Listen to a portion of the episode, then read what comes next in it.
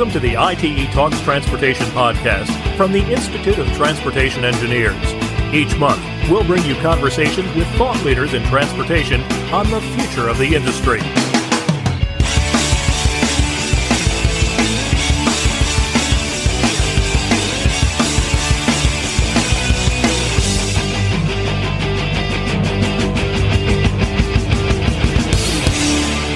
For joining us for another episode of the I T E Talks Transportation podcast. I'm your host, Bernie Wagenblast. This episode of I T E Talks Transportation is brought to you by Wejo. Nick Nigro is the founder of Atlas Public Policy. This summer, he closed the I T E annual meeting in New Orleans talking about the future of transportation electrification. Nick is our guest this month on the podcast, and we're going to dig a bit deeper about his thoughts on the topic. Nick? Welcome to I T E Talks Transportation. Great to be here, Bernie. Thanks for inviting me. Let me start off because a lot of folks may not be familiar with Atlas Public Policy. Why don't you tell us what that organization you founded is all about, if you would, please?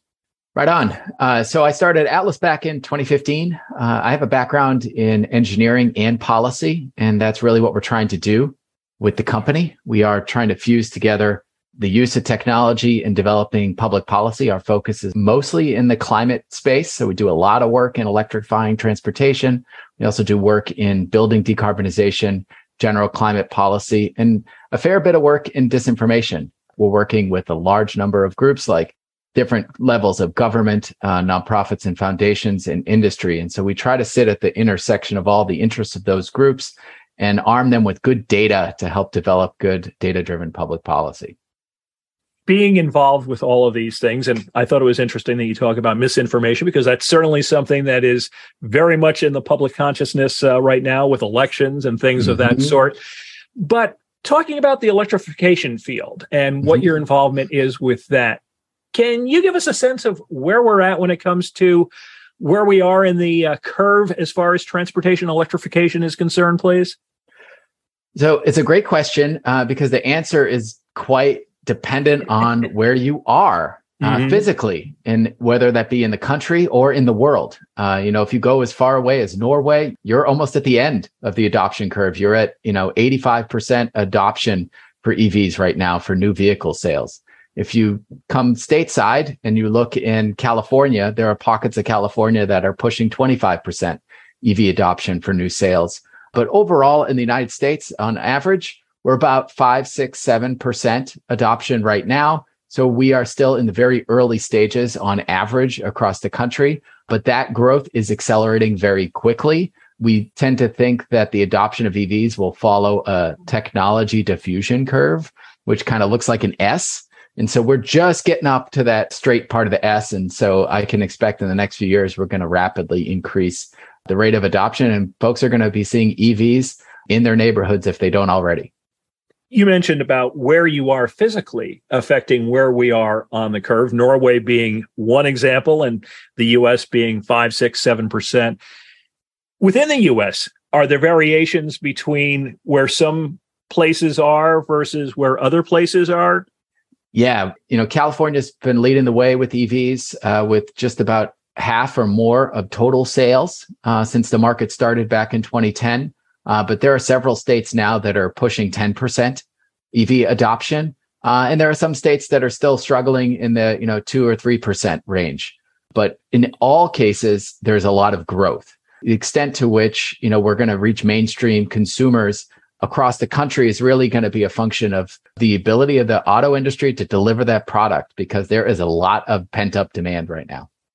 You talk about the auto industry being able to meet that demand that's out there. What about the grid and its ability to meet the demand if indeed everybody who wanted to get an electrical vehicle right now was able to do so? Can the grid handle what's needed to power all those vehicles? You mentioned earlier misinformation. This is one of those things where it's like, can the grid really handle all these E Vs? Because, you know, the load of an of a single electric vehicle can be at or more than the load of your entire house. And so on the face of it, that sounds like a lot. But the reality of the situation is the grid is designed to handle the worst case, which only happens occasionally in terms of how much electricity demand is there. That's what the grid is designed to handle. So on average, there is lots of spare capacity in the grid, not just at the regional level, but even in local neighborhoods.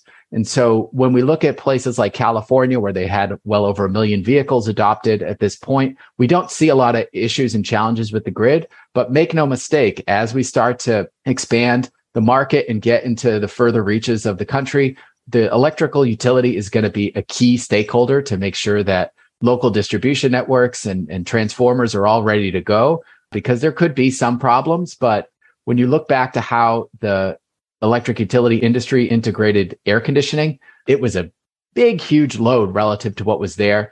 And it required a lot of engineering know-how and planning. And that's that's what we're going to be looking for in the transportation space. And in fact, in some ways, this is going to be even a bigger transition, because it's not just transportation that's being electrified today. We are also seeing accelerating electrification efforts in the building space too. A lot of the public discussion about electrification for transportation touts the environmental benefits, mm-hmm. but you spoke at the I T E annual meeting, and you also talked about the strong economic benefits that come from expanded use of electric vehicles for both fleets and personal vehicles. Tell us a little bit more about that, if you would, please. So the auto industry itself, transportation, is a multi-trillion dollar market.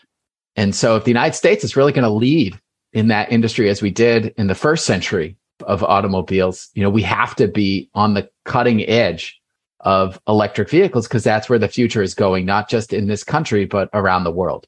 And so that that opportunity, we can't pass it up. There are tens of thousands of jobs on the line, hundreds of billions of dollars on the line. Right now, to date, we've tracked on one of our products, E V Hub, over seven hundred billion dollars that's been committed to electric vehicles so far by manufacturers, battery suppliers, et cetera. Less than two hundred of that is slated to come to the United States. The rest of it's going elsewhere. And so what we have to do here in, in this country is make E Vs an attractive market, not just to build and get them out into the marketplace, but also to buy, uh, because transportation companies want to sell their product near where they build them. And so we have to make sure that we have policy on both ends of that spectrum in order to make sure that we're leading uh, into the future. We'll be back with more of the I T E Talks Transportation podcast right after this message from Wejo. Wejo is a leading software as a service provider that analyzes connected and electric vehicle data to create real-time insights and help organizations like yours achieve incredible outcomes. Whether you're trying to solve E V infrastructure challenges, improve road safety, or improve the way our cities move, Wejo can help you overcome and answer these challenges with real-time actionable insights. Welcome to the smart mobility revolution. Find out more at wejo.com slash public dash sector. Talking about the bipartisan infrastructure law and inflation reduction law, how do you see that having an effect in terms of advancing electric vehicles? And going along with that, how achievable do you think the goals of these laws are? And what kind of time frame are we talking about? These laws, Inflation Reduction Act and Infrastructure Investment and Jobs Act, are historic when compared to anything else the United States has done related to climate change. It's tens of billions of dollars that's going into the ability to build and sell vehicles and to build out the accompanying infrastructure for them. However, those tens of billions, while they are remarkable and historic, they are definitely not enough. We are going to need very active electric utilities throughout the country in order to make sure that power is going to be delivered to parking spots. And we're going to need tons and tons of investment from the private sector to make sure that we have the supply chain ready to go to get batteries into the hands of auto manufacturers so they can assemble those vehicles for sale. So these, these laws are definitely a game changer and put the United States on a stronger footing globally to compete, but they are not the end game. This is just the beginning. You talk about the supply chain, and you talked about at the top of the podcast about how the auto industry has to gear up to meet the demand that's that's already out there for these kinds of vehicles. What needs to be done to make that supply chain able to accommodate the demand that is already out there and probably will grow? The Inflation Reduction Act, or I R A, as they call it, is built around trying to onshore lots of facets of the building of and manufacturing of electric vehicles. In fact, the tax credit itself for E Vs was reformed in this law for passenger vehicles, and it was specifically targeted to ensure that the vehicles that get that benefit from the federal government are assembled here in North America. In addition, a portion of that tax credit is focused on the battery. And so what this does is essentially encourage companies from around the world to bring their manufacturing and assembly here into the United States and into our allies so that we can make sure that we are getting the equipment from places that we know and that we can trust, and that will set up sustainable supply chains. One of the real risks of transitioning to electric vehicles is that we trade one bad dependency for another. And with laws like I R A and other policies that are in place around the country and the states, we are trying to ensure that we don't repeat some of the mistakes we made with combustion engines. Are there raw materials that have to go into these batteries that are not readily available from allies? Is that part of an issue that has to be addressed? This is going to be a very complicated facet of this transition. Right now, there's lots of potential for extracting minerals and other parts of batteries from around the world, including in the United States. But we have to really cut through some of the barriers that we face to extracting minerals, both here in the U S, but elsewhere among our allies. And that's going to be something that is going to put into conflict, potentially, some of the advocates for transportation electrification. Many of these folks are not supportive of resource extraction in general, but in order for E Vs to be a solution, not just for climate change, but for other issues that oil dependence has introduced into society, we have to do some resource extraction in the United States and in other developed countries. And that's going to take policy reform, not just at the local level, but also at the national level. And I think you touched on this already, but I want to make sure that we address it specifically. How ready do you think the current industry and market are for a planned rapid expansion to make this all happen? The answer is really going to be dependent on what part of the industry we're talking about. In general, as an engineer and talking to a bunch of engineers, we're all ready to go. You know, we have the capacity to do this. Whether or not we're given the resources in order to do it and have the policy framework in place in order to act is really the question. And so when you look at, for example, charging infrastructure, we need to really revisit how the electric utility engages with their customers for transportation in order to make sure that transportation electrification is a core part of their business. In the case of the auto industry and manufacturing of vehicles, we have to really focus on the supply chain and make sure that the extent to which we can guarantee we have good suppliers that are domestically sourced and sustainably sourced, that's going to take additional policy reforms in addition to what I mentioned earlier from the Inflation Reduction Act. You talk about the supply chain, you talk about materials. One of the things that we're seeing right now in the United States are workforce issues. We see it when we go shopping, when we go out to eat. Is the workforce there to gear up to supply what we need? We do not have enough labor in the United States to do a lot of the things we're trying to do as a country right now. We don't have the training, and sometimes the labor is in the wrong place.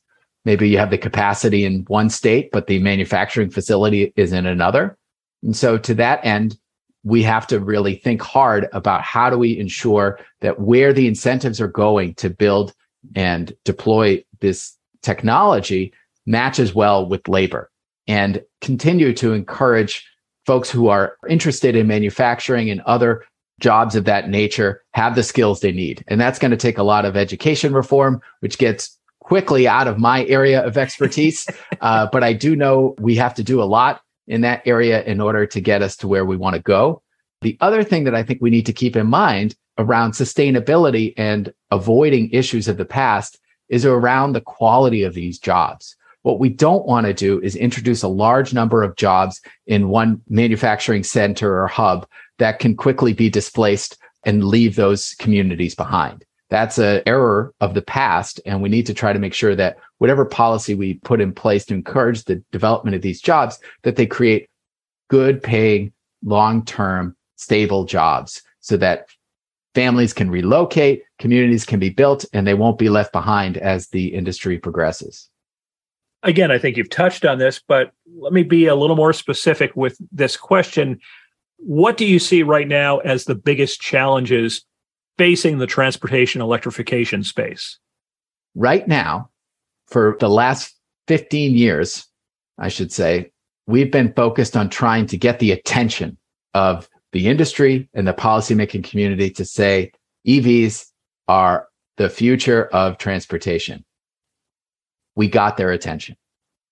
We've got laws in place to get things going here in the United States. We have a globally active competition right now, and the United States is poised to enter the leadership circle.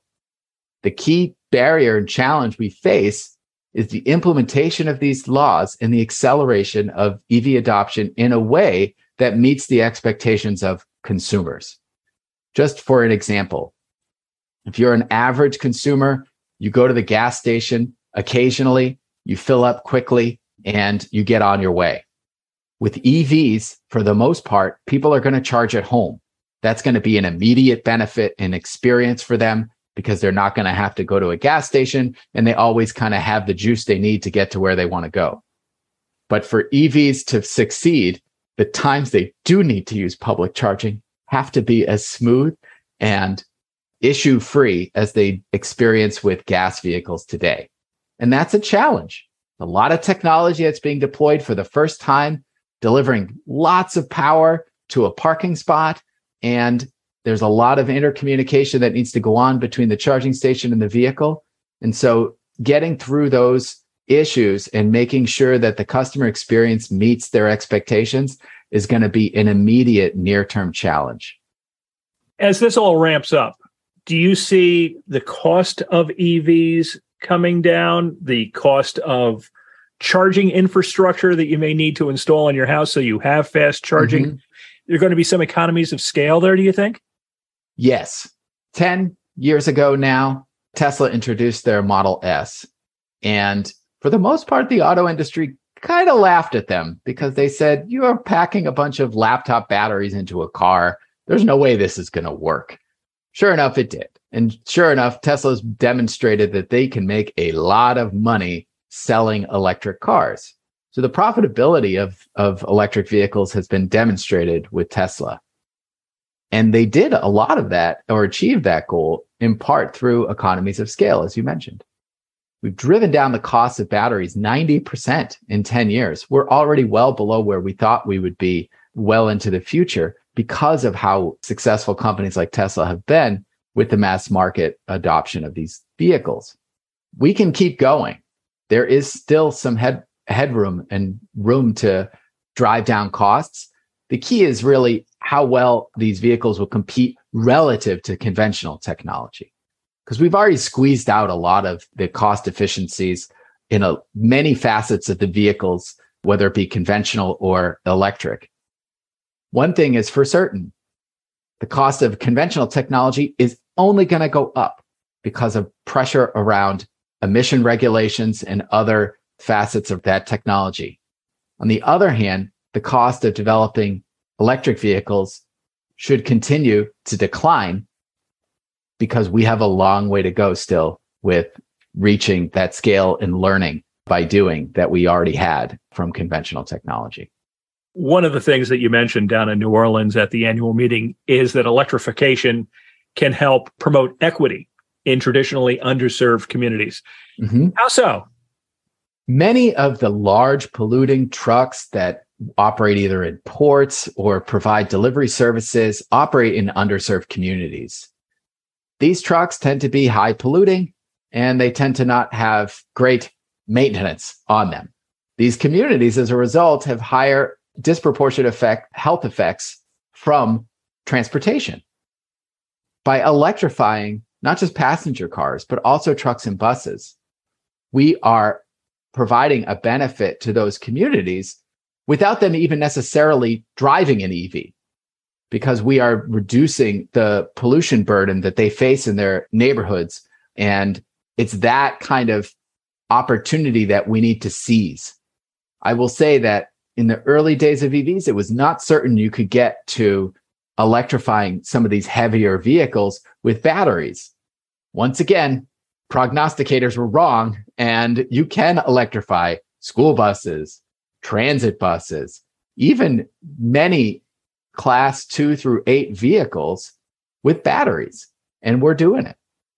Well, Nick, I want to thank you for taking the time out to chat with me. We've been talking with Nick Nigro. He is the founder of Atlas Public Policy here on I T E Talks Transportation. Again, Nick, thanks so much. Thanks again, Bernie. Have a nice day. Thanks so much for listening, and thanks to our sponsor, Wejo.